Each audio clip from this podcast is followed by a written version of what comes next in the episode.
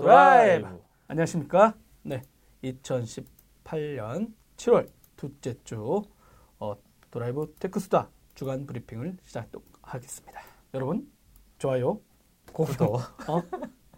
구독까지 바라지도 않아. 네. 좋아요, 구독, 공유, 공유 부탁드리겠습니다. 눌러주세요. 어. 이한 주도 좀 많이 바빴고 재미난 뉴스들이 쏟아졌고 어, 저희들이 또 다른 뉴스를 하려고 했는데 어, 오늘 이 방송하는 날 그냥 좀 재미난 뉴스가 일단 떴습니다. 음, 음. 첫 번째 소식 구글. 네, 아, 구글이 구글, 예. 카카오하고 손을 잡았어요. 카카오는 현대자동차. 예, 국내 국내니까 아마 네네네. 그렇게 잡은 것 같아요. 네. 안드로이드 오토가 드디어 이제 국내 출시를 했죠. 그래서 네네. 뭐 여러 가지 기능 원래 갖고 있던 구글 이제 그거에다가 추가가 돼서 네. 음, 많이 쓸지. 그러니까 뭐 기존에 원래 그 구글 게 들어가 있는 2015년도죠. 구글 안드로이드 오토가 들어가 있던 게 그때부터 현대차 같은 경우는 계속 그게 썼기 때문에 뭐 업데이트 하면은 기존의 제품들도 쓸 수 있다고 하니까 네. 되게 많이 편해질 것 같아요. 근데 뭐 네, 그 이 안드로이드 오토라는 게 그 디스플레이가 탑재된 차량을 안드로이드 기반 스마트폰과 연결해서 스마트폰의 다양한 기능을 지원한다. 음, 음, 음. 편리한 주행 경험을 선사한다. 뭐 운전자들이 가장 많이 사용하는 내비게이션, 그다음에 음악 듣기 같은 미디어, 전화나 메시지 같은 이런 커뮤니케이션 이런 걸 구글 어시스턴트를 통해서 운전 중에도 음성으로 제어할 수 있다. 이런 내용입니다. 근데 뭐 아 이 용어가 있었는데요. 어떤 거요? 아 그러니까 미러링이라는 용어가 있잖아요. 아, 원래 미러링은 원래 스마트폰 미러링 얘기하시는 거죠? 아그 화면을 그대로 그러니까 네, 네, 차량용에는 이제 아, 다른 분들이 이제 미러링이라는 표현을 쓰는데 미러링은 아니래요. 왜냐면 미러링은 거울처럼 똑같은 화면이 똑같이 나가야 그대로 되는 가는 거고. 거긴 하지만 근데 이게 안드로이드 폰이 이제 폰이 다양하잖아요. 네네네 그러니까 그 화면이 나가긴 하는데 사이즈가 바뀌어요. 메뉴 네, 메뉴마다 다르죠. 어, 그 메뉴가 올라가긴 하는데 그래서 그때 쓰는 용어가 있더라고요. 음, 근데 음, 음. 우리나라는 일단 뭐 미러링으로 돼서 이제 뭐 차량 앞에 그 스마트폰하고 connect를 시키면 그 화면을 그대로 음, 가져가서 음, 음, 할수 음, 있고 음, 그러니까 또 이 운전을 하다 보면 누르면 음, 음. 그가 어, 음성을 호출하는 거죠. 네네네. 여러분 그러니까 이 운전대에 그 기능이 넣어요. 그래서 네네네. 누르면 그걸 제어할 수 있게 어, 어, 어. 하는 거였는데 어, 원래 영어 위주로 되어 있었는데 어, 구글 어- 어시스턴트가 통합된 안드로이드 오토에서 영어 외에 지원되는 언어는 음, 음, 음. 한국어 처음이라는데요? 예, 예, 지금 처음이에요. 웬일로 구글이 이런 음. 결정을 내린 것도 좀 재밌었습니다. 일단 파트너가 글로벌 파트너인 현대기아자동차에서 네. 2015년 전 세계 최초 안드로이드 오토 지원 차량을 출시했고 어, 이번에도 이제 현대 기아 자동차, 아반떼, 소나타, 산타페 등을 포함한 시판 중 현대 자동차 전 차종, 음, 음, 음. 그다음에 K5, K6, K9. 기아차, 예, 기아 브랜드로 나오는 것도. 야, 근데 이럴 때 꼭 영어로 읽네요. K5, K7, K9 이렇게 등을 포함한 10판 중 현재 어, 기아 자동차 전 차종이 지원된다. 어, 그 되게 웃긴 게 또 카카오 모빌리티 있잖아요. 네네. 카카오 내비를 기본 내비게이션 앱으로 해준대. 음, 그러니까 구글 내비가 지금 일단 그 지도상 그렇죠. 그 우리나라 정밀 정밀 지도, 음. 정밀 지도가 그 해외로 반출이 되지 않- 못하니까 네. 일단은 그걸 쓸 수는 없는 거죠. 구글 맵이 진짜 좋은데. 그거는 그냥 그냥- 구글 시내요. 나중에 되면. 그렇죠. 예. 안 들어오는 거를 포털 업체가 막고 있는 거죠. 아니야. 그럼요. 뭐 구글 놈들이 투자 제대로 안 하죠. 죄송합니다. 그, 아, 지네들이 한국에다 데이터 센터 지으면 해결된 문제인데 그건 아, 짓기 그런가요? 싫고 하니까 그러다 보니까 일단 어, 다른 이슈로 음. 나온 거고요. 아 카카오 입장에서는 그 기아 자동차라든가 이런데 내비게이션 협력은 하고 있었거든요. 인공지능 AI 쪽에 음, 음, 음. 수준 아시죠? 그 현대자동차하고도 협력을 해왔는데 현대는 또 독자적으로 자기네 내비게이션을 밀고 있는 게 있었어요. 아, 그러니까 자체적으로. 회사도 있죠. 현대 MMM에서 쓸 수 있는 그 자기네들 인수도 했고 만두에서 네. 쓰던 그 매피라고 해서 자기네들 갖고 있는 거고 구글이 정밀 지도를 보완한다. 아, 구글이 정밀 지도를 보완한다? 정밀 지도가 아니고 원래 갖고 있지. 갖고 있긴 하지만 데이터를 못 가서 문제인 거고 우리나라는 해외도 아, 그러니까 마찬가지고. 우리나라 정밀 지도를 반출해 가지고 자기네 클라우드에 얹어야 되는데 그거는 일단 불허가 됐었고 음. 그러다 보니까 그러면 그 정밀 지도 사업을 하려면 가장 편한 거는 요즘 구글이 클라우드도 엄청 밀거든요. 음, 음, 그럼 음, 한국에다 음. 데이터 센터 만드는 거예요. 음, 음, 음. 아, 세팅해놓고 거기다가 하는 순간 음. 다 죽겠죠. 근데 음. 그거는 일단 안 하는 거고. 아 그리고 그런 게 있었어요. 저 음. 네이버에서도 뭐 인공지능이라든가 차량 얘기가 나올 때. 사실 그분들이 여러분 아시죠? 네이버도 지금 내비게이션 시장에 들어오고 있잖아요. 근데 전반적으로 그거를 차량 업체랑 협력이 되게 필요하거든요. 음. 그러니까 어떻게 보면 차량 정보는 안 들어가지만 인포테인먼트라든가 음. 지금 말씀하신 이런 거 하려면 그 협력이 되게 미- 긴밀하게 음. 됐을 때 안정적인 정보라든가 해서 더 가져갈 수 있는 게 있는데 음. 일단 카카오 입장에서 보면 일단 그 비즈니스가 되든 아니든 간에 실제 모빌리 카카오 모빌리티가 수익 모델 이슈가 있긴 있잖아요, 여러분. 음. 아직 제대로 돈을 음. 버는 건 아니고 하고 있는 와중에 일단 현대기아 자동차랑 되게 긴밀하게 협력하고 있다는 게 카카오 입장에서 보면은 음. 내비게이션 시장에서 어떤 고객 확산 측면에서 좀 좋고요. 왜냐면 그 괜히 엄한 김기사 사가지고 어, 음. 이러면 이상하네. 저는 좀 다른 거였거든요. 그 긴기사 살 때도 음, 음, 음. 샀다가 진짜 카카오가 시너지를 봤나요? 여러분 진짜 그걸 막 던지죠. 진짜 카카오 긴기사 만든 분들은 대박 났지. 근데 실질적으로 그 산 사람들은 긴기사가 제대로 카카오 내비에 들어갔다라고 보시는 분들은 많지 않을 거요. 근데 일단 그 내비게이션 시장 전체에도 이슈가 있지만 일단 모빌리티는 회사를 만들어 놓고 카카오 입장에서는 이제 자동차라든가 움직이는 시장들에 대한 어떤 음. 그런 거를 메신저는 1등인데 정작 지도나 내비게이션은 음. 게임이 안 되잖아요. 냉정히 보면 1등은 티맵, 음. SKT죠. 네. 2등은 네이버 맵이 또 엄청나게 많이 쓰잖아요. 그렇죠. 여러분. 음. 그다음에 카카오는 메신저 1등인데 지도를 연동을 처음에 안 해놨잖아. 안 갖고 있으니까 다음 다음 게 갖고 있으니까 아니 제가 그랬죠 그때 카카오 메신저가 1등인데 거기에다가 다음을 샀는데 지도 같은 걸 사가지고 보세요 어디서 볼까라고 할 때 네이버 맵을 제가 항상 카카오에다 썼잖아요. 그 사람들이 야 이제 끝났다. 카카오가 드디어 다음을 인수하면서 다음 지도 좋았거든요. 근데 이 사람들은 아니나 다를까 그 사람들 거의 내보내듯이 한 팽, 다음에 팽당했어. 정작 음. 600매덕을 들여가지고 긴 기사를 사가지고 또 통합한다고 시간을 다 벌렸어. 음. 그런 와중에 네이버가 야 큰일 났다 해가지고 빡 개선했죠. 엔진도 개선하고 구글 엄청, 따라간 거죠. 엄청 네, 그냥 구글 투자 지도처럼 빨리. 따라가자 빡 하고 가 있었어.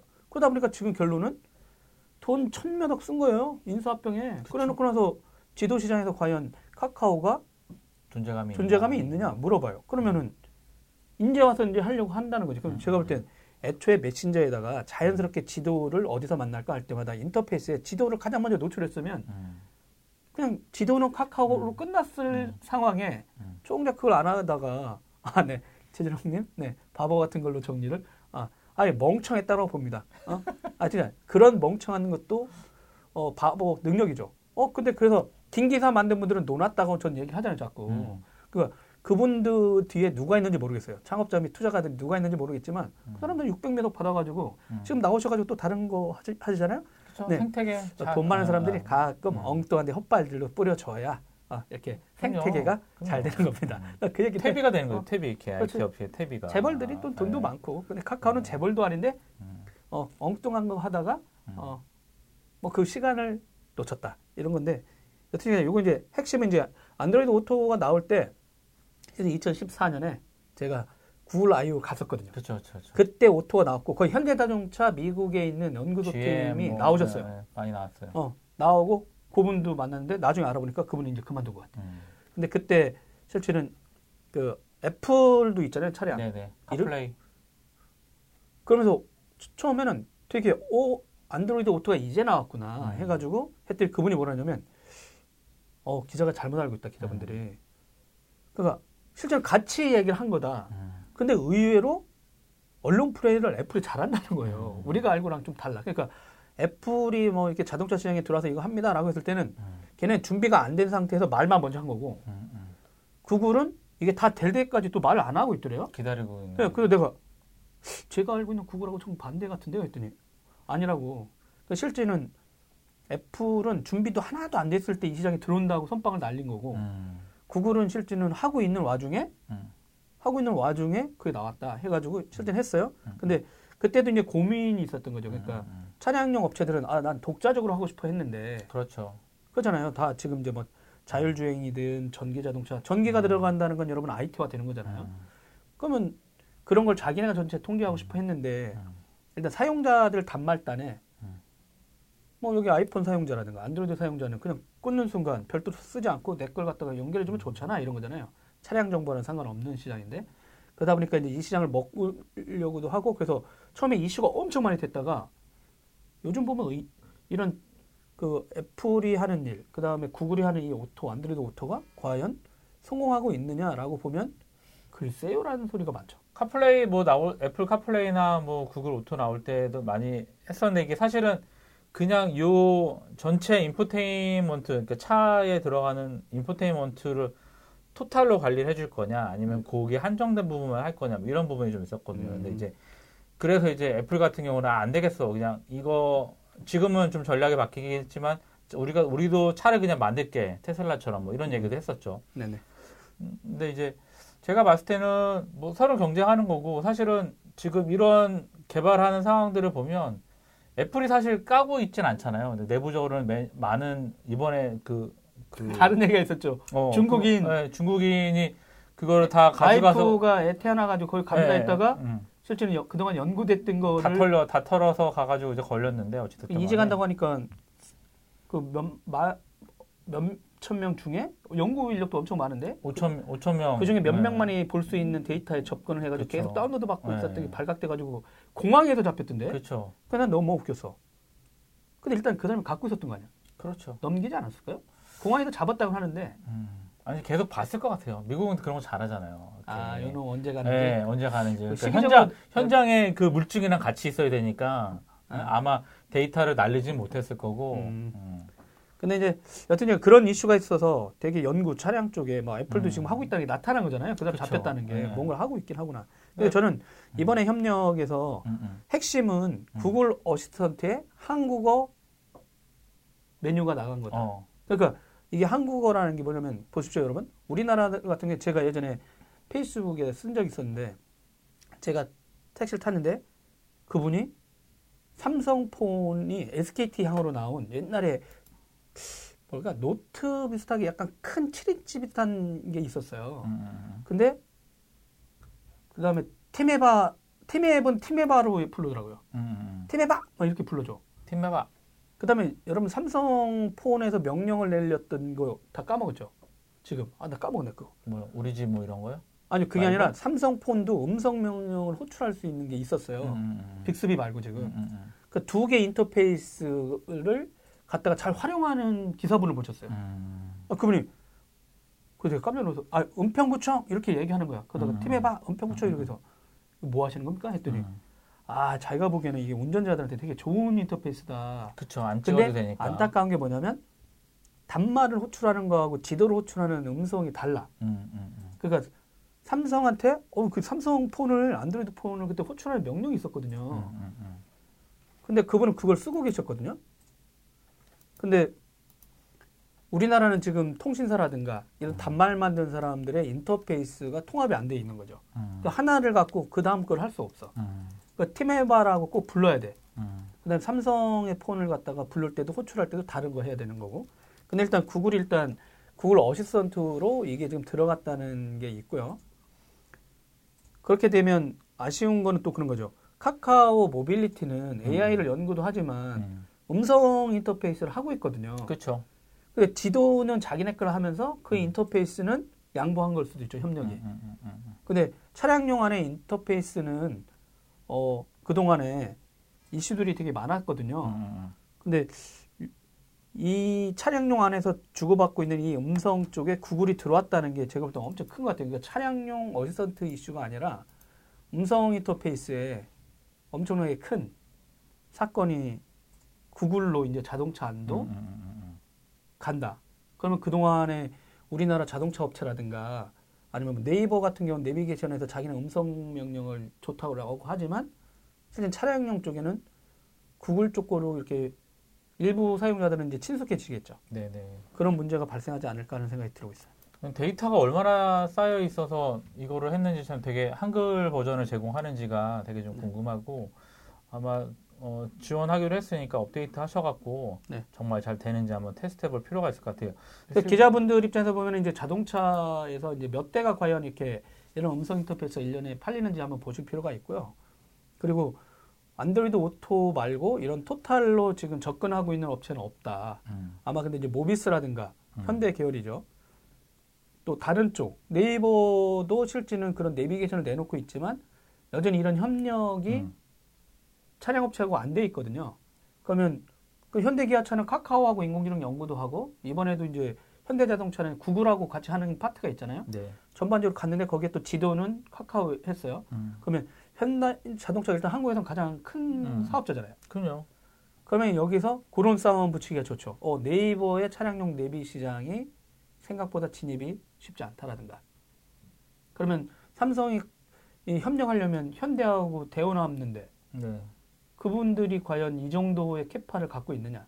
GM 오히려 GM 쪽은 접, 접근하기가 더 쉬울 것 같고. 그것도 그 GM 입장에서도 이미 미국에서 협력이 된 차량이 들어올 어, 수가 그러니까. 있잖아요. 네, 만약에 그러니까. 예, 예, 예. 그러면 어 그럴 수도 있죠. 어 우리나라 차량용 이런 엔터테인먼트 시스템의 메인이 안드로이드 이걸로 음. 쉽게 쏠릴 것이냐? 음, 음, 아니면 뭐 현대자동차의 독자 노선도 있을 텐데 음, 음. 그분들은 과연 협력은 협력하고 다 열어놓다고는 항상 하잖아요. 그렇죠. 근데 과연 모비스라든가 이런 분들이 음. 이, 이런 시장을 가서 자기네가 이길 수 있을까? 어, 금명하게 댓글 달았네요. 구글, 애플, 카카오, 네이버 같은 플랫폼 업체와 현대차, 기아차 같은 자동차 제조 업체 그리고 SKT, KT 같은 회사들이 맞물려서 경쟁하는 중이에요. 네, 아니 그렇긴 한데 결정적으로 이 시장은 자동차 업체가 일단 메인이에요. 자동차 업체들이 어떤 걸 쓸 거냐 말 거냐의 이슈가 있는데, 근데 그런 이슈가 있는 거죠. 자동차 업체 입장에서도 그 애플 사용자가 너무 많아. 그게 있었거든요. 제가 실제는 애플 폰 처음 나왔을 때, 어 지금 오모사에서 지금 엠모사로 이직하신 그 고 임원을 제가 알거든요. 근데 그분이 뭐라는 줄 알아요? 자기 폰 때문에 애플 폰 때문에 차량 차량을 벤츠를 할 때 나중에 이게 애플하고 연동된 차를 사겠다고 생각하시는 거야. 그때가 그렇죠. 화들짝 놀랐어. 아니 그 무슨 말씀이시죠? 했더니 아니 지금 요 지금 차량은 그걸 연동이 안 되거든요. 근데 다음 모델은 그게 되니까라고 해서 그 어차피 리스를 하거나 뭐 하시잖아요. 그렇죠. 그, 그 차량을 선택하는 거 보고 깜짝 놀랐고 그래서 아 애플은 뭘 해도 되는구나라고 했더니 여러분 그런 거죠. 고급 차량을 모는 분들 손에 대부분 뭐, 뭐가 들려 있어요? 음. 손에 생각해보세요. 아이폰, 뭐가 들려 있어? 아이폰. 아이폰이죠. 그러니까 애플 입장에서는 연구를 계속해서 차량 시장으로 들어올 거냐 말 거냐 갖고만 연구를 하지만 또 한편으로 이런 협력이 있을 때 아 일단 부자들은 애플 손을 손에 애플이 있구나. 그러니까 이게 잘 되든 안 되든 갖다가 애플도 이 시장에서 계속 들어올 수 있는 그러니까 고객이 원하고 있으니까 자동차 업체도 내야 되는 이슈가 있어요. 20%는 먹고 가니까 그 근데 있으니까. 우리나라는 그런 구매력이나 이런 게 음. 있는지가 일단 의문이고 음. 그 다음에 이게 지금 2015년 이렇게 해서 나왔는데 통신사들 얘기를 하시는데 통신사들이 할 수 있는 시장이 비포마켓이에요. 아니 애프터마켓. 보통 음. 차량이 만들어질 때 일부러 뭐 before 그러니까 내비게이션이라든가 이런 거가 갖고 있느냐 그거를 이제 뭐 before market 그다음에 중고 시장 그걸 음, aftermarket이라고 하는데 실제 SKT가 이 차량용 쪽 시장에 엄청 노력했죠. 그렇죠. 근데 그 시장이 생각보다 안 컸어요. 그러니까 그 중고 자동차의 수리라든가 여기에다가 카 내비게이션 시장에도 막 들어왔는데 음. 어떻게 보면 팀앱은 성공했지만 음. 그 이후에 SKT가 꿈꿨던 그 차량 정보부터 공유 정보 뭐 예, 그런 전체 전부 다 ES. 하고 있어요. 어, 물론 어. 게임 다 끝난 건 아니지만 그러니까 음. 통신사가 이 시장을 주도할 거다라는 거는 음. 글로벌하게는 아니에요. 왜냐하면 우리나라는 통신사가 광고주들이 많으니까 통신 음. 기자들이 막 던지는 거고 그분들은 연결된 포인트 말고는 특별히 할 일이 냉경이 없어. 5G 깔기도 바빠. 음. 그 5G 깔아놓으면 된다고 하지만 그 데이터 자기가 까나? 아니, 가져가는 것도 다른 제조회사하고 지금처럼 이런 업체들이잖아요. 그렇죠. 말한 대로 뭐 지도라든가 이런 모바일 데이터 그 누가 갖고 있냐의 싸움인데 음. SKT는 통신과 지도 다 갖고 있으니까 현대기아차가 싫어하잖아요. 여러분 그걸 보세요. 현대기아차가 왜 그럼 SKT랑 일 안 해? 그러니까 현대기아차랑 손 잡는 데가 상당히 유리하다. 그러다 보면 네이버도 이 시장에 들어가긴 하지만 일단 다 카카오가 현대자동차랑 단둘이 쳐놨다. 음. 근데 그거는 실력이 있냐 없냐랑 별개 문제예요. 제가 볼 때. 만약에 저는 현대기아차가 네이버랑 협력하는 게 저는 훨씬 유리하다고 생각해요. 그러니까 이 안드로이드 오토가 자동차 업체랑 협력하죠, 당연히. 근데 거기에서 네이버를 선택한 게 아니라 카카오를 구글이 선택한 거잖아. 그 말은 아 이게 네이버가 막 지금 카카오 여러분 연구 개발하면 진짜 이런 내용 뭐긴 뭐지만 네이버를 못 쫓아가요 지금 카카오 팀이 AI 한다고 하는데 제가 볼 때 게임이 안 돼. 왜냐면 어, 네이버는 라인 팀 일본에 있는 라인도 되게 잘 되고 음. 성장이 떨어지더라도 그리고 라인도 이제 아태력 많이 나가 있잖아요. 그다음에 네이버 팀도 이제 그 라인의 성장을 음모론이 아니니까 봐봐. 현대자동차가 구글을 선택했어. 근데 구글이 SKT랑 손잡은 것도 아니고요. 여러분 카카오 손잡았어요. 네이버하고 손잡겠어? 잡았으면 엄청 큰 뉴스지. 근데 왜 만만한 카카오를 했겠어? 네이버 왕따 전략에 카카오가 구글하고 손을 잡을 수도 있는 거야. 그러니까 카카오를 선택한 거잖아요. 카카오 내비를. 음, 음. 저 같으면 냉정히 말하면 야 나 현대자동차 입장에서는 저 같으면 카카오 버립니다. 냉정히 말하면 네이버랑 협력하는 게 한국에 훨씬 나. 왜냐면 연구 인력, 인공지능 사람들 어 훨씬 나. 근데 그 사람들 입장에서는 자기들도 통신사들도 곤조가 있어가지고 잘 못하면서도 지네가 뭘 하려고는 해요. 음. 근데 일단 1등한테 다 주기 싫은 거지. 음, 음. 그러다 보니까 다른 사람들하고 협력을 해. 근데 이번에는 네이버는 이 건으로 거의 원천 봉쇄되는 거예요. 더. 짓눌리죠. 아니, 그 음. 지도 잘 만들 뭐예요? 차량용 업체. 근데 네이버가 과연 사용자들한테 쓰는 네이버 맵으로 이 시장에서 과연 얼마 차량용 쪽 시장에 자리 잡을 수 있을 거냐? 이거는 뭐 이게 뭐 현대자동차 입장에서도 모든 차량에 다 적용되는 건 아니에요. 쓸 수는 있지만 그 요즘 나오는 차량은 이제 다 그걸 넣고 있는 거죠. 인터페이스가 안드로이드만 된다고 서- 여러분 착각하는데 그게 아니에요. 지금 나오는 차량엔 애플도 바로 연동이 다 되게끔 만들어놨어 인터페이스를. 그러니까 어 취사 선택. 취사 선택도 들어가고 음. 그러니까 전체를 다 알면서 쓰면 뭐가 재미냐면 안드로이드가 현대자동차에 협력했어요라고 하는 이슈는 역으로 따지면 아 애플도 만약에 한국에 와서 이 사업을 한다고 하면 현대자동차는 지금 2000 몇 년부터 나오는 그러니까 여기서 안드로이드 차량에 이 안드로이드 오토가 업그레이드 된다고 하는 그게 애플도 다 인터페이스가 열어놓았다라고 보는 거예요. 왜냐면 그거는 현대 자동차가 2014년 얘기할 때 했어요. 그러니까 뭐냐면 이 사람들에서 특별히 만드는 게 아니라 그 인터페이스를 이 휴- 운전대에다 열어주는 이슈다. 그러니까 안드로이드는 안드로이드를 열어주면 되고 차량이 우리가 그러면 어떤 건 계산해가지고 안드로이드만을 위한 차량, 근데 어떤 건 애플을 위한 차량을 만들 수 없어요. 제조업체는 맞잖아요. 근데 전체 프레임이라든가 이런 거는 그런 안드로이드 오토가 됐든 애플 자동차 관련된 그런 이런 인포테인먼트 기기가 들어올 때 인터페이스를 맞춰준 거야. 근데 사용자가 일단 구글이 한국에 먼저 시작했다. 안드로이드 오토를. 근데 만약에 어, 현대자동차와 애플과의 협력은 어떻게 되고 있는지 취재할 건 되게 많아요. 어, 그러니까 되게 이번 발표는 되게 다각적으로 검토해 볼 수 있다는 거예요. 뭐냐면 아, 새로 나온 차량들은 이런 글로벌 어떤 구글이 됐든 애플이 됐든 그들이 만들어내는 인포테인먼트 시스템에 들어갈 수 있는 기본 장착이 됐다. 그러니까 전 차량이라고 하는 게 놀라워요. 왜냐하면 그때는 어, 2015년에 나올 신차종이라고 얘기했었거든요. 음, 근데 음. 시간이 3년이 지났잖아요.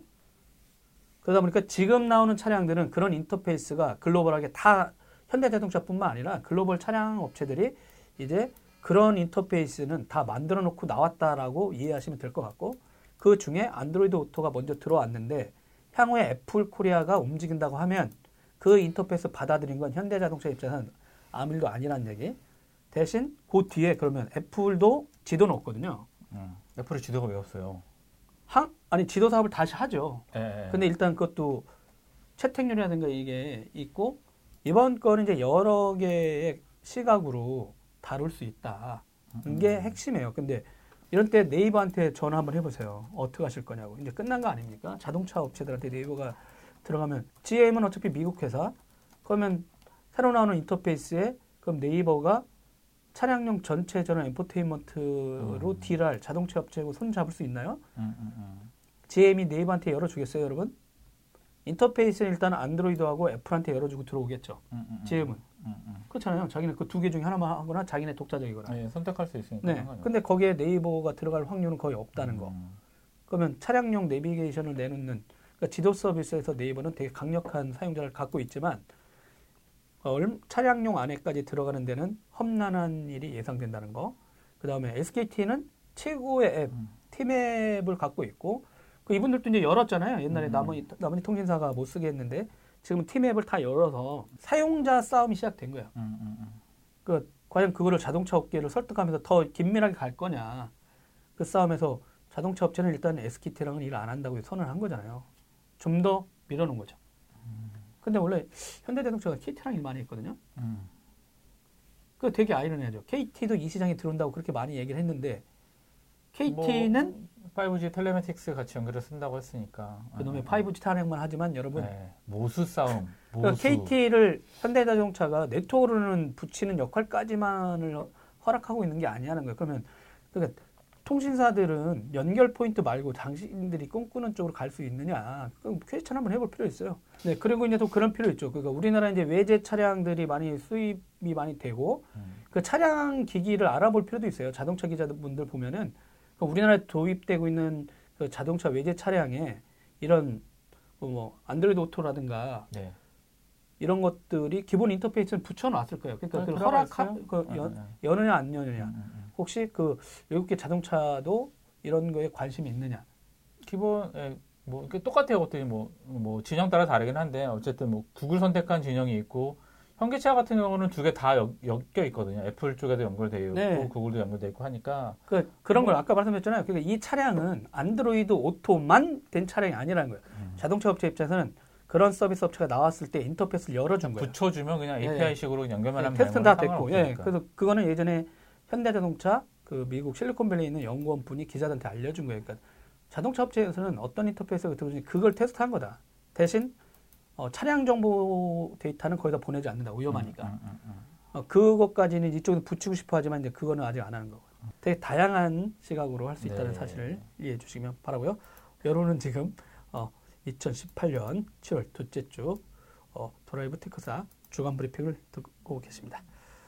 다음은 두 번째. 음. 네. 아니 SK 거 하시죠? 보안. SK요? 대법원 어. 판결이 그 아, 네. 길고 긴 와중에 저희 드디어 뭐 나왔네요. 좀 오래된 얘기인데 아마 네. 다 기억을 잃었을 수도 있어요. 저희 예전에. 예, 뭐 해킹이 하도 많다 보니까 네. 근데 이제 뭐 네이트랑 싸이월드 해킹이 됐잖아요. 그래서 이제 꽤 막 2011년도에 벌써 한 벌써 한 2011년 네, 7월에, 7월에 발생했던 발생- 8년, 네이트와 8년 싸이월드 전이죠. 서버 예, 해킹으로 예, 예. 개인 정보가 유출된 사건과 관련해서 어떤 개- 결과가 나왔죠? 대법원 판결이 이제 나왔다. 예, SK가 책임이 없다 판결. 여기 음. 뭐 이제 기업들에 대한 면죄부 식인데 이것도 주고받기 아닌가요? 아, 주고 받은 건가요? 뭘, 뭘 받았는지 한번 조사해 볼 필요가 있을 것 같은데 어찌됐든 그래서 뭐 어, 대법원 계속 그래도 돌아가긴 하나 봐네요. 그러게요. 뭐 거의 연루된 분들이 대법관으로 지금 많이 있는 거 아닙니까? 그렇죠. 어, 되는데. 판결은 내리네요. 네, 뭐 어. 어찌됐든 어찌간에.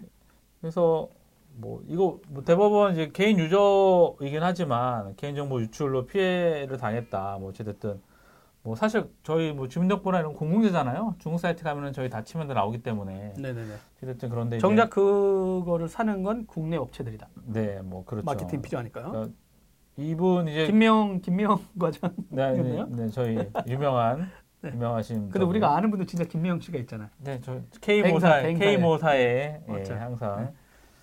어찌됐든 잠깐 살펴보면 2011년도 7월 달에 중국 해커가 침입을 해서 네이트와 싸이월드 회원 무려 3,490여 명이죠. 뭐 거의 5천 명으로 따지면 80% 이상이 털린 거고 70%가 털린 거죠. 여기에 이제 아이디, 비밀번호, 주민번호, 성명, 생년월일, 이메일 주소, 전화번호, 주소 등이 유출이 됐어요. 그래서 어 그래서 여기에 대한 손해배상 청구 소송 300만 원의 이제 소송을 냈는데 이거를 가지고 이제 뭐 어찌됐든 SK가 충분한 보안 설비를 갖추지 않아서 개인정보 유출이 됐다라고 이제 얘기를 한 거고 SK 측에서는 이용자의 비밀번호랑 주민번호를 암호화해서 저장 관리했지만 해커의 개인정보 유출에서는 뭐 막을 수 없었다라고 이런 얘기를 했거든요. 그래서 실제로 1심하고 2심하게서 1심에서는 100만 원 배상하라.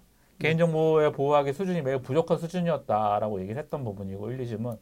근데 이게 또 SK가 그냥 있을 분이 아니잖아요. 그래서 올라갔어요. 그래서 대법원에 이제 항고를 해가지고 한 건데 결국에는 SK가 개인정보 안정성 확보에 필요한 보호 조치를 취해야 할 의무를 위반, 위반했다고 보기 어렵다. 참 힘들다. 네, 그래서 그러니까 이것도 지금 지금에 맞물려 보면 아니 도대체 대법원이 이제 기업 편든 거잖아요. 20, 그렇죠. 아니 네. 그렇게 판결을 내렸다 보니까 네네. 자꾸 이제 요 요때 이 판결이 나온 거란 거죠. 음, 음, 음. 그, 근데 1, 2심이 뭐 공교롭게도 그 누가 1, 1심이 이기고 2심이 뒤집힌 적도 없어. 그러니까 1, 네. 2심은 당연히 사용자 사용자 친- 편이다. 친- 네. 그리고 봤더니 시스템 수준이 지나게 완화돼 있다. 근데 네네네. 대법원을 갔는데 SKT가 아니야 이 사람 안정적으로 확보할 필요한 보안 할, 조치를 할 만큼 했어. 다할 만큼 했어. 이렇게 위반하고 하고. 어렵다 해서 다시 하라고 했어요. 그러다 보니까 진짜 야 이게 대법원만 가면 다 그냥 다 억울한 기업 편 드는구나. 상식적으로 어긋난 네네. 판결들이 나오고 그 있는 거죠. 시기가 지금 나오다 보니까 뭐 이분들은 음. 억울하겠다고 할 수도 있겠죠 대법원. 음, 근데 음, 음. 매번 그들이 편을 드는 건 국민이 아니 피해를 입은 국민이 아니라 최종 소비자가 아니라 네, 사업을 하고 있는 사업 주체들에 사업 주체 대기업이다 음. 이런 게 나오는 수준이야 하필이면 이때 네네네. 근데 제가 저는 이 판결을 보고 나서도 실제는 우리나라는 지금 보안 사건 나왔을 때 거의 다 무죄 판결 받았죠. 그렇죠. 그리고 심지어 이제 뭐 이런 얘기 나왔을 때 예전에는 이 여기다 보안 서비스, 관제 서비스 하는 업체들도 책임을 물어야 된다라는 얘기가 그렇죠. 있었거든요. 네. 근데 그분들한테 이렇게 얘기하면 음. 어떻게 다 이- 모든 걸 완벽하게 막냐라고 음, 하는데 음. 되게 아이러니한 건 다른 나라는 이렇게 안 털린다잖아. 어, 그렇죠. 다른 나라는 일단 개인한테 의무를 지우지 않고, 그러니까 웹 같은 경우도 시큐어가 기본이 돼야 되고, 우리나라처럼 ActiveX를 떨궈 가지고 음. 개인의 PC를 보안하게 하진 않잖아요. 대부분 다. 네.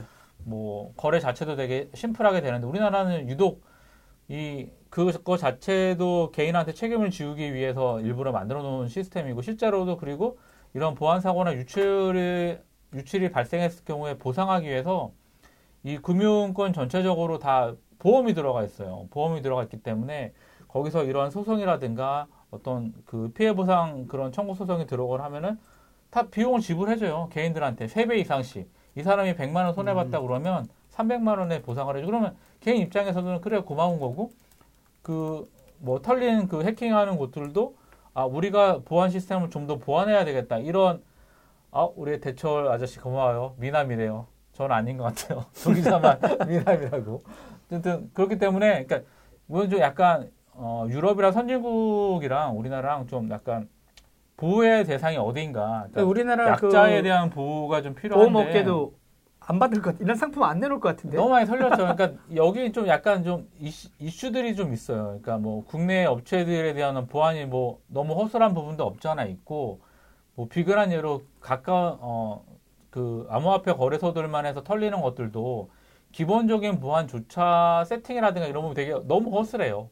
그냥 아 이, 얘들이 이런 식으로 메일 서버를 쓰고 있었고 음. 메일 서버가 어떻게 악성 코드가 유출이 돼서 거기에 깔려 있는 endpoint들도 국산 소프트웨어가 설치가 되어 있어서 그런 것들 하나도 checking을 못 해주고 걸려서 정보가 털리는 이런 좀 어이없는 것들이 많이 발생을 하고 있었는데 저는 근데 이거 얘기할 때아좀 무섭긴 해요. 왜냐면 요즘 이제 뭐 개인정보 보호법 엄청 강화돼가지고 그. 사업자를 처벌하는 이슈가 발생을 하거든요. 그러다 그렇죠. 보니까 실제는 논쟁거리긴 해요. 왜냐면 이게 이 사건이 났을 때 실제는 아- 요건 관련돼서 아까 이제 저기 K모대에 어 어떤 교수님이 글을 약간 올린 것도 있어요. 그러니까 네네네. 이 판결하고 좀 별개의 입장으로 이게 한 7년이 걸렸을 때 그 실무팀이 느끼는 그러니까 막 7년간 이사분은 법적으로 불려나가야 되잖아요, 담당자들. 그렇죠. 물론 이제 그런 사람들 트라우마도 엄청 걸린다. 음, 그러니까 이제 자기는 계속 그런 일에 이제 불려다니니까 음, 그런 일도 있는데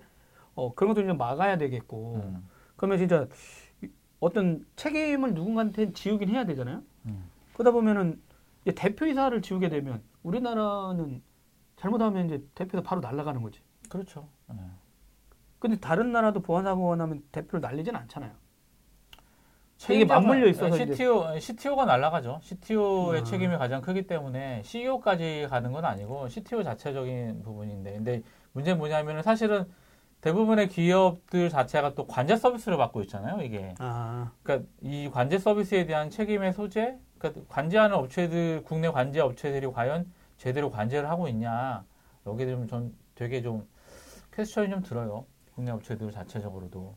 그렇죠. 뭐, 뭐, 관제 업체라는 게 이제 앞에서 모니터링하고 뭐 이렇게 음, 다 하는 음, 거 침입 탐지도 음, 막고 음, 막 음, 하는 음, 서비스를 내고 있는데 음, 당했어. 음. 그분들한테는 어떻게 계약을 하는지 나중에 한번 물어봐야겠네. 그러게요. 음. 국내 관제 서비스들도 좀, 예, 좀 많이 개선이 돼야 될 부분이 있어요. 그때 저도 그때 해킹 동호회에 가입이 되어 있어서 저희 만났는데 그때 싸이월드 해킹하기 전에 싸이월드에 보면 그 비공개 게시판을 만들어 놓을 수가 있더라고요. 저는 싸이월드 안 썼기 때문에 모르는데 어, 썰들도 안 써요? 그때는 안 썼죠. 저는 아. SNS를 잘 안 썼기 때문에. 근데 보면 거기 비공개 게시판 있어요. 근데 애들이 사진을 막 공개를 해줘요. 비공개 게시판이라고. 뭐야 하고 봤는데 거기에 무적, 무적 코드가 있어요. 아 사진 이미지에 뭔가 넣는? 아니, 아니, 사진이 아니라 프로그램상의 백도어 비슷한 게 깔려 있는 거야. 음. 프로그램상. 그래서 그거를 치고 다운받으면? 들어가면 아, 마스터 권한이 돼서 아. 비공개 폴더에 뭐가 있는지 다 보는 거예요. 근데 거기에 보면은 오. 그 여성분들의 그 본인들의 사진이 공개 안 한 비공개 사진들 있잖아요. 아 맞다. 그래서 싸이월드 막 해킹 사건도 많다고 그랬었잖아요. 예, 예, 예. 그게 그래서 이제 막 연인들끼리 비공개 사진에 비공개 폴더에 막 뭐 해놓은 거를 다 보고서 막 뭐 다툼이 있기도 했고 음. 아, 참좀 약간 보안 쪽에 문제가 좀 있었죠 실제로. 어쨌든 간에 대법원 일단 음. SK 일단 기업 편을 들어준 판결이었다 또 참 안타까운 일입니다. 다음 뉴스는 이번 주에 그 구글이 개발자들 이렇게 초대해서 미디어들하고 이렇게 행사하는 게 있거든요 네네네. 주기적으로. 근데 이번에는 라이브 퀴즈쇼 앱 전성시대라고 해가지고 음, 음. 세개 회사가 나왔어요. 아 그거- 진짜 많이 생겼네요. 어, 글로 미국에서 일단 처음에 대박 나고 네네. 그다음에 중국 대륙이 열풍을 불고 음. 이제 한국에서도 열풍이 도는데 NBT라는 회사의 더 퀴즈 라이브 4 캐시 슬라이드. 음, 음. 캐시 슬라이드 아 안드로이드 안 쓰시죠? 아, 예전에 아, 캐시 슬라이드 뭔지는 알아요. 예. 네, 그러니까 이제 바탕화면에다가 네네네. 뭔가 놓는 그 회사가 하는 이제 더 퀴즈 라이브라고 하는 음, 음, 음. 근데 회사는 NBT라는 회사가 있었고 네네. 그다음에 스노우라고 해가지고 네이버 계열이죠. 네이버. 네. 이쪽에서 만든 잼 라이브.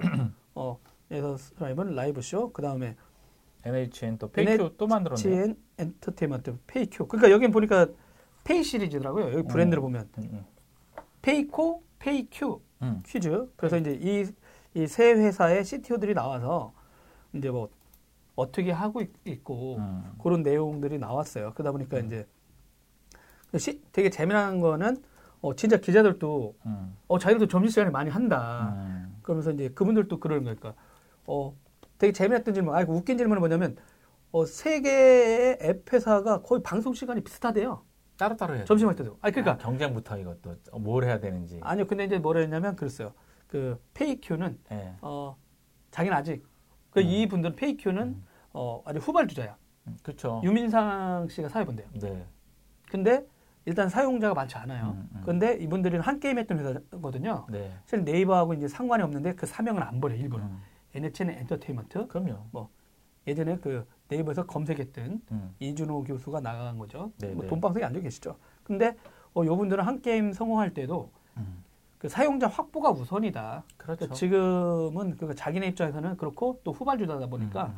어 자기네 선택권이 없다. 되게 음, 말해서 음, 이런 얘기에서 이제 약간 웃었고 그다음에 이제 뭐 세 명이 다 맞출 수는 없지만 그 점심 음. 시간이나 특정한 시간에 하잖아요. 가장 많이 예. 그렇죠 저녁 음, 음. 그리고 어떤 분들은 이제 출근길 음. 이렇게 해가지고 그러니까 회사 안에도 막 하게 하는지는 못 하고 있는 거야. 음, 음. 대신 그러다 보니까 점심 시간 하게 되고 그러니까 어느 기자는 어 난 이거 되게 다 쓰고 싶은데 음. 하나를 선택해야 되니까 어, 시간을 좀 어떻게 조정해 줄 수 없나요? 라고 했다 그냥 우, 우- 웃었죠. 그렇죠. 그거하고 더 웃긴 건 이제 또 이게 수익 모델 얘기가 나왔어요. 음. 지금 당장은 어떤 걸로 수익 모델이 되나요? 했더니 이제 어, 기업들이 음. 이게 그래서 되게 웃긴 게 뭐냐 MBT에서 이 전자상거래 같은 홈쇼핑 같은 아이템을 넣은 거예요. 그러다가 그 얘기가 나왔는데 베스킨라빈슨에 무슨 상품이 있었는데 음, 음, 음. 몇 초 안에 다 파- 완판됐대. 음. 그러니까 어 그래가지고 그 얘기 듣고 나서 아 그러니까 자기들이 이제 B2B 쪽의 어떤 퀴즈들을 와가지고 그런 기업들이 조금씩 늘어나고 있나 봐요.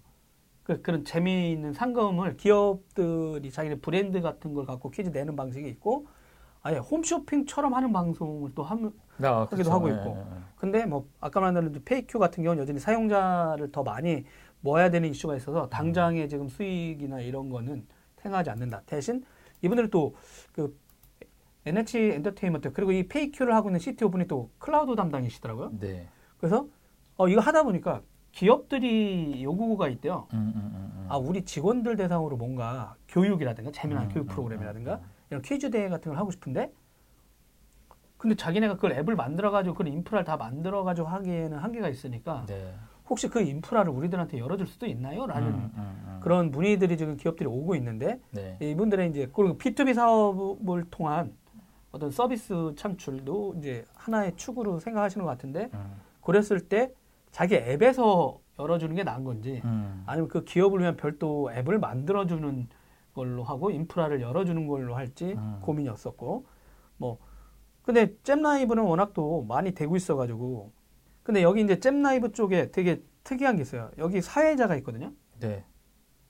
김태진 자키, 씨가 자키, 자키 김태진 씨인가요? 분. 네, 네, 네. 잼 아저씨로 불린대요 요즘. 음, 음, 근데 어 어떻게 그러면 이분하고 이걸 하게 됐냐라고 했더니 아 이분이 워낙 그 사회도 많이 보고 현장에서 해가지고 순발력도 엄청 좋으시고 하다 보니까 네, 네, 네. 그래서 실제는 지금 같이 이런 서비스를 만들어가면서 회의할 때도 아이디어도 되게 많이 내고 음, 있다고 음, 하시더라고요. 음, 음, 그래가지고 그러면서 이제 잼라이브 분들은 이제 CTO가 나왔는데 그 기술적 특징에 대해서 그분이 뭐냐면 라이브가 나가잖아요. 음, 음, 그 다음에 퀴즈 화면이 확 바뀌어요. 음, 그게 기- 엄청난 자기네 경쟁력이래. 음, 그래서 그게 무슨 말이죠? 했더니 아니 그러니까 영상이 나가고 있는데 그 delay가 거의 없이 그 다음 화면이 확 나오게 하는 게 실제 기술적으로 되게 어, 준비를 많이 해야 되는 작업입니다. 이런 얘기를 하시더라고요. 그래가지고 그런 쪽이 있다고 얘기하셨고 또 이제 CTO가 나와가지고 제가 또 이제 물어봤죠. 여러분 이게 사용자마다 접속할 때마다 차이가 날 수 있거든요. 음, 음, 그렇잖아요. 누구는 여기서는 방송을 하고 있는데 퀴즈에 참여했는데 저 퀴즈가 안 돼. 음. 네. 저거 늦어. delay 화면이 늦고 음, 그 인터넷으로 방송하다 보면 음, 그런 음, 문제가 있어서 음, 음, 라고 했더니 아 그래서 실제 그거를 최대한 지금 줄이려고 노력 중이다. 그러니까 NBT 쪽에서는 한 뭐 3초에서 5초 정도 되는데 네. 요거를 한 뭐 1초 정도까지 줄이려고 엔진을 음, 음. 뭐 WebRTC라는 새로운 어떤 기술을 써가지고 줄이려고 하고 있습니다.라고 음. 했고 어, 이 잼라이브 쪽은 그 얘기는 거의 안 했어요.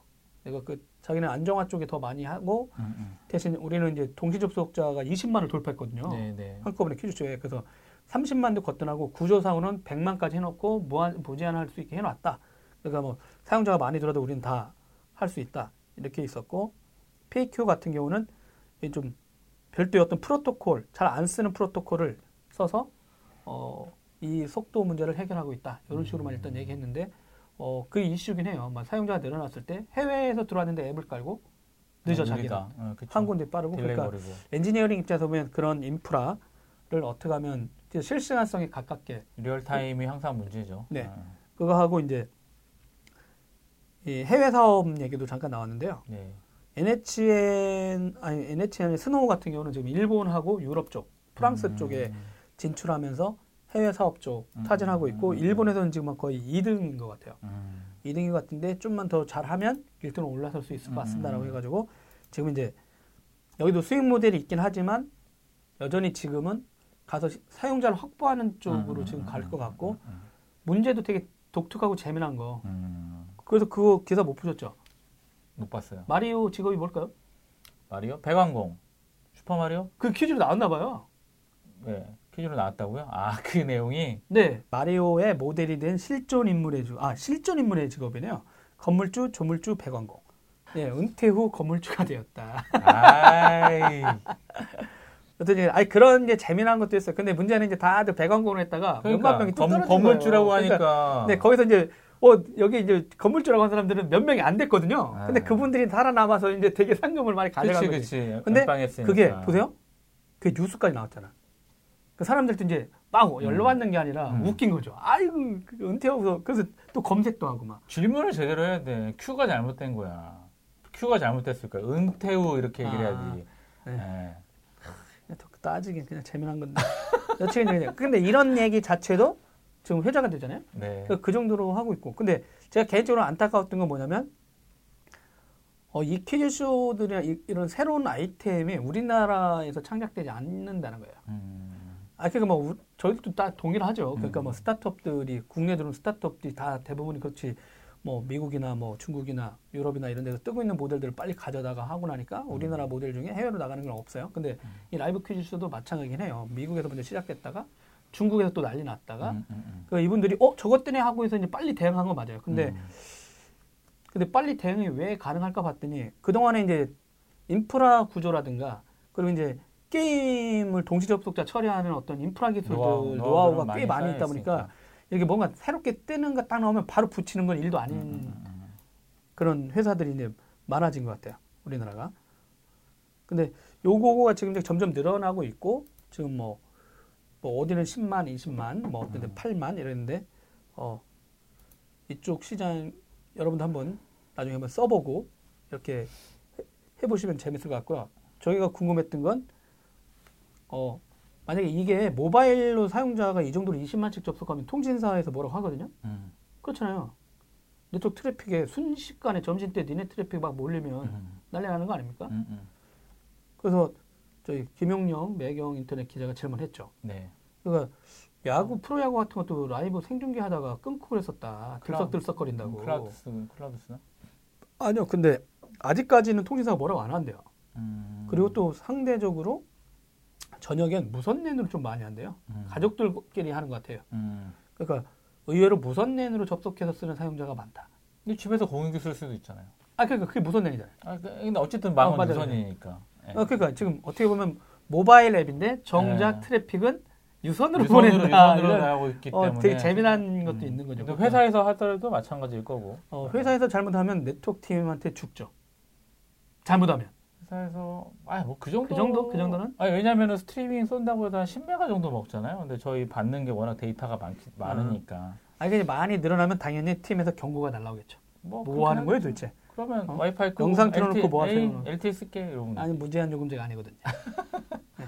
그러니까 되게 웃겼어요. 그러니까 어 저는 이 퀴즈쇼를 즐긴다고 그래가지고 어 데이터 요금들 다 어떻게 감당해? 막 이러면서 시즌 하다 봤더니 아 그래 그 상대적으로 무선랜 사용자가 많다라고 했는데 음, 그 부분이 정확히 기자를 또 그건 물어보지 않았어요. 그러니까 좀 다르긴 하죠. 왜냐면 음, 서비스에 집중해서 물어보는 친구들 음, 기자들도 많았거든요. 그 자기들 많이 썼던 사람들은 뭐 음. 포인트 어떻게 주냐 막 음, 세부적으로 몇 개월 지나면 그거 사라지는데 왜 사라지냐 음, 뭐 이런 그 되게 재미난 질문들 꽤 음. 많이 했었고 근데 뭐 김영영이나 저 같은 경우는 우리는 그런 건 별 관심 없고 음, 인프라가 어떻게 되는데요? 음. 어, 그 통신사망을 흔드는 거야? 막 이런 음. 식으로 얘기하니까 역시 다르구나 접근법이. 음. 그래서 우리는 주류가 될 수 없구나라는 음. 걸전 뼈저리게 또 느끼고 왔죠.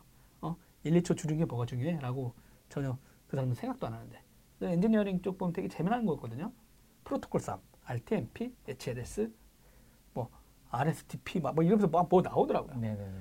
근데 그런 이슈가 있었다는 거. 근데 실시간 프로토콜들 얘기하는구나.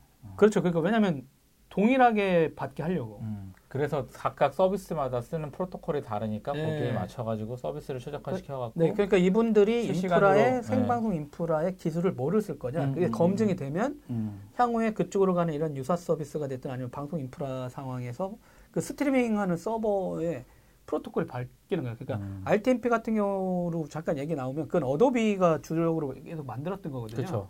근데 HLS라든가 이런 거는 좀 다른 진영 에서 이제 만들었던 거고 그러다 음. 보니까 방송을 위한 어떤 그 뒤에 뒷단 이슈들이 좀 있었는데 그런 수가 있었다는 사실. 네. 어 뭐 또 궁금한 거 있으세요? 뭐 준비했던 내용 중에 아, 블록체인 잠깐 얘기를 할까요? 뭐- 짧게? 네, 짧게. 블록체인 협회가 이제 저희 가상화폐가 계속 털려서 네. 심사를 했어요. 12개 예, 음. 심사를 했고 이제 여기 이제 보면 뭐 털린 데들도 있고 그래서 뭐 안 털린 데들도 있는데 어쨌든 다 이상 없대요. 모두 보안 12곳 모두 보안 적격을 받았는데 이게 실제로 정부가 한 게 아니라 일단 협회에서 네, 한 협회. 협회 차원에서 음. 했던 자율 규제에 관련된 사항이라서 네. 자율 심사 관련된 부분이라서 뭐 두나무, 업비트하고 그다음 빗썸, 코빗, 코인원 한국 디지털거래소, 덱스코, 네오프레임, 스트 스트리미, 고팍스, 오케이 오, 어, 오케이 코인 코리아, 그다음에 코인제스트, 코인플러그, 플루토 플루토스 DS, 그다음에 후오비 코리아 뭐 이게 12개예요. 근데 이제 보면은 협회에서 어, 블록체인 협회에서 정한 거는 이제 자기 자본 20억 원 이상 네, 보유 자산의 관리 방법 및 공지 여부, 그다음에 코인에 상장하는 절차, 그다음에 민원 관리 시스템 체계, 콜드 월렛 이제 70% 이상 보유하고 있는지, 뭐 시세 조정 금지, 내부자 거래 금지, 자금 세탁 방지 부문 등 총 28개 항목이었고요. 여- 이 항목을 가지고 이제 심사를 했다고 해요. 그러니까 이 심사가 뭐 특별히 자기네들이 가서 뭔가를 한 게 아니고 그 도큐멘테이션을 줘서 거기에 하고 있냐 체크 체크 체크 해가지고 받아서 다 통과된 거죠. 근데 어 블록체인 협회에서 얘기한 거는 그 1등의 뭐 12개 업체 중에서 약간 편차들이 있기 때문에 구체적으로 몇 점을 받았는지 이런 거는 얘기를 할 수가 없다. 근데 뭐 저는 이거 뭐 요식행위라고 생각이 들어요. 그러니까 뭐 자율규제 했다라는 것 자체가 뭐 이렇게 안 해서 규제에 털렸다 뭐 이런 게 아니기 때문에 네, 저는 이제 저거 보고 나서 저랬다가 보안사고 나면 블록체인 협회의 공신력은 땅에 떨어진다는 거. 뭐 없죠. 제가 봤을 때는 그러면 저런 때는 실제는 보안 전문가들로 된 누구랑 같이 했다라고 얘기하면 좋을 텐데 음, 음. 그런 분들 그러니까 아니면 보안 업체들 네, 네. 제대로 그- 저게 이제 보안 컨설팅을 제대로 받고 음, 음, 음. 해야 되는지 그 서류상으로 한 건지 실질적으로 한 건지 그 상황이 좀 서류상 서류상으로 한 거예요. 실제로 한 게 아니고. 우리나라 보안의 문제가 항상 저 서류 때문이었어요. 아니 뭐 네. 왜냐면 여러분 그 우리나라는 정부에서 무슨 기준할 때 항상 서류로 준비시키거든요. 그렇죠. 도큐멘테이션. 그러니까 그걸로 받았다라고 인증받으면 나중에 그 해킹 사고가 나왔을 때 지금도 다 면피한 이유들은 해킹 어 여- 정부가 한라는 대로 우리 가이드라인대로 따랐다. 예 네. 그렇게 하니까 어 그럼 무죄가 된 거예요 실제 로 그러다 음. 보니까 정부에서 인정했는데. 네 우리나라 그, 그 보안이 왜 자꾸 문서로 되느냐 음, 실질적인 보안이 돼야 된다 이런 내용이 있었는데 좀 그런 분야는 좀 안타깝기도 하고 좀그 나중에 이게 이 사건 이후에 또 이런 사건이 터지면 어떻게 될지 모르겠어요. 그래서 저런 거 할 때 확실히 그런 팀들 신뢰할 수 있는 보안 회사라든가 컨설팅 회사한테 진짜 엄청난 비싼 도- 돈을 주고 음, 제대로 음, 음. 점검을 받았는지 좀 의문이긴 해요. 이건데 이제 뭐, 어, 약간, 뭐 12개 업체긴 한데, 그 밑에 업체들도 있잖아요. 사실은 순위, 순위가 약간 문제가 좀 있긴 한데, 어, 실제로 제가 알기로는 이 거래소들 중에 그 방화벽만 되어, 있- 방화벽만 그냥 사놓고 방화벽 뒤에 붙어 있는 뭐 메일 게이트웨이라든가 뭐 악성 코드 탐지라든가 이런 소프트웨어, 이런 어떤 그런 솔루션을 갖고 있지 않은 업체들이 있어요. 그래서 그런 업체들이 해킹을 당해서 지금 털려 있는 상황인 거고, 음. 그리고 실제로 거래소들이 어 거래소들이 어 털리는 이유가 뭐 보안 솔루션들이 잘 적용이 안 된 것들도 있긴 하지만 너무 어좀 안일하게 되어 있다 보안 시스템들이 음. 그래서 저는 추후에 안 털릴 거다 저는 또 털릴 거라고 생각해도 돼요 네, 저는 개인적으로 어 나머지 여기에 속해 있지 않은 뭐 자기 자본금 20억 미만의 업체들 당연히 있기도 하고 그렇기 때문에 뭐 또 터지겠죠. 근데 뭐 어찌됐든 여기 계신 분들은 그나마 좀 뭐라 그럴까? 자기 책임? 책임 의식은 좀 있는 것 같아요. 이렇게 해서 털리면은 그래도 빅썸처럼 뭐 자기네 거를 이렇게 땜빵 해가지고 뭐 믿어준다든가 뭐 그런 부분이 있는 것 같긴 한데 어찌됐든 어 일단 거래소는 좀 신중하게 선택을 하시고 네네. 국내 거래소를 거래하시는 분들은 제가 말- 누차 말씀드리지만 해외 거래소는 하나는 필수적으로 가지고 가시는 게 네. 예, 좋으실 것 같아요. 알겠습니다. 여러분 또 한 주가 지났는데요. 네. 오늘 이렇게 시청해 주신 여러분 또 청취해 주신 여러분 고맙습니다. 또 한 주 무사히 보내시고요. 네, 그럼 다음 주에 만나요. 여러분 안녕. 안녕. 도라이브 테크수다는 저녁이 있는 삶을 위한 댄디한 화상회의 서비스 구름이 행복창업지원센터 SK서울 캠퍼스와 함께합니다. 후원 문의는 테크수다 페이스북 메신저로 연락 주십시오.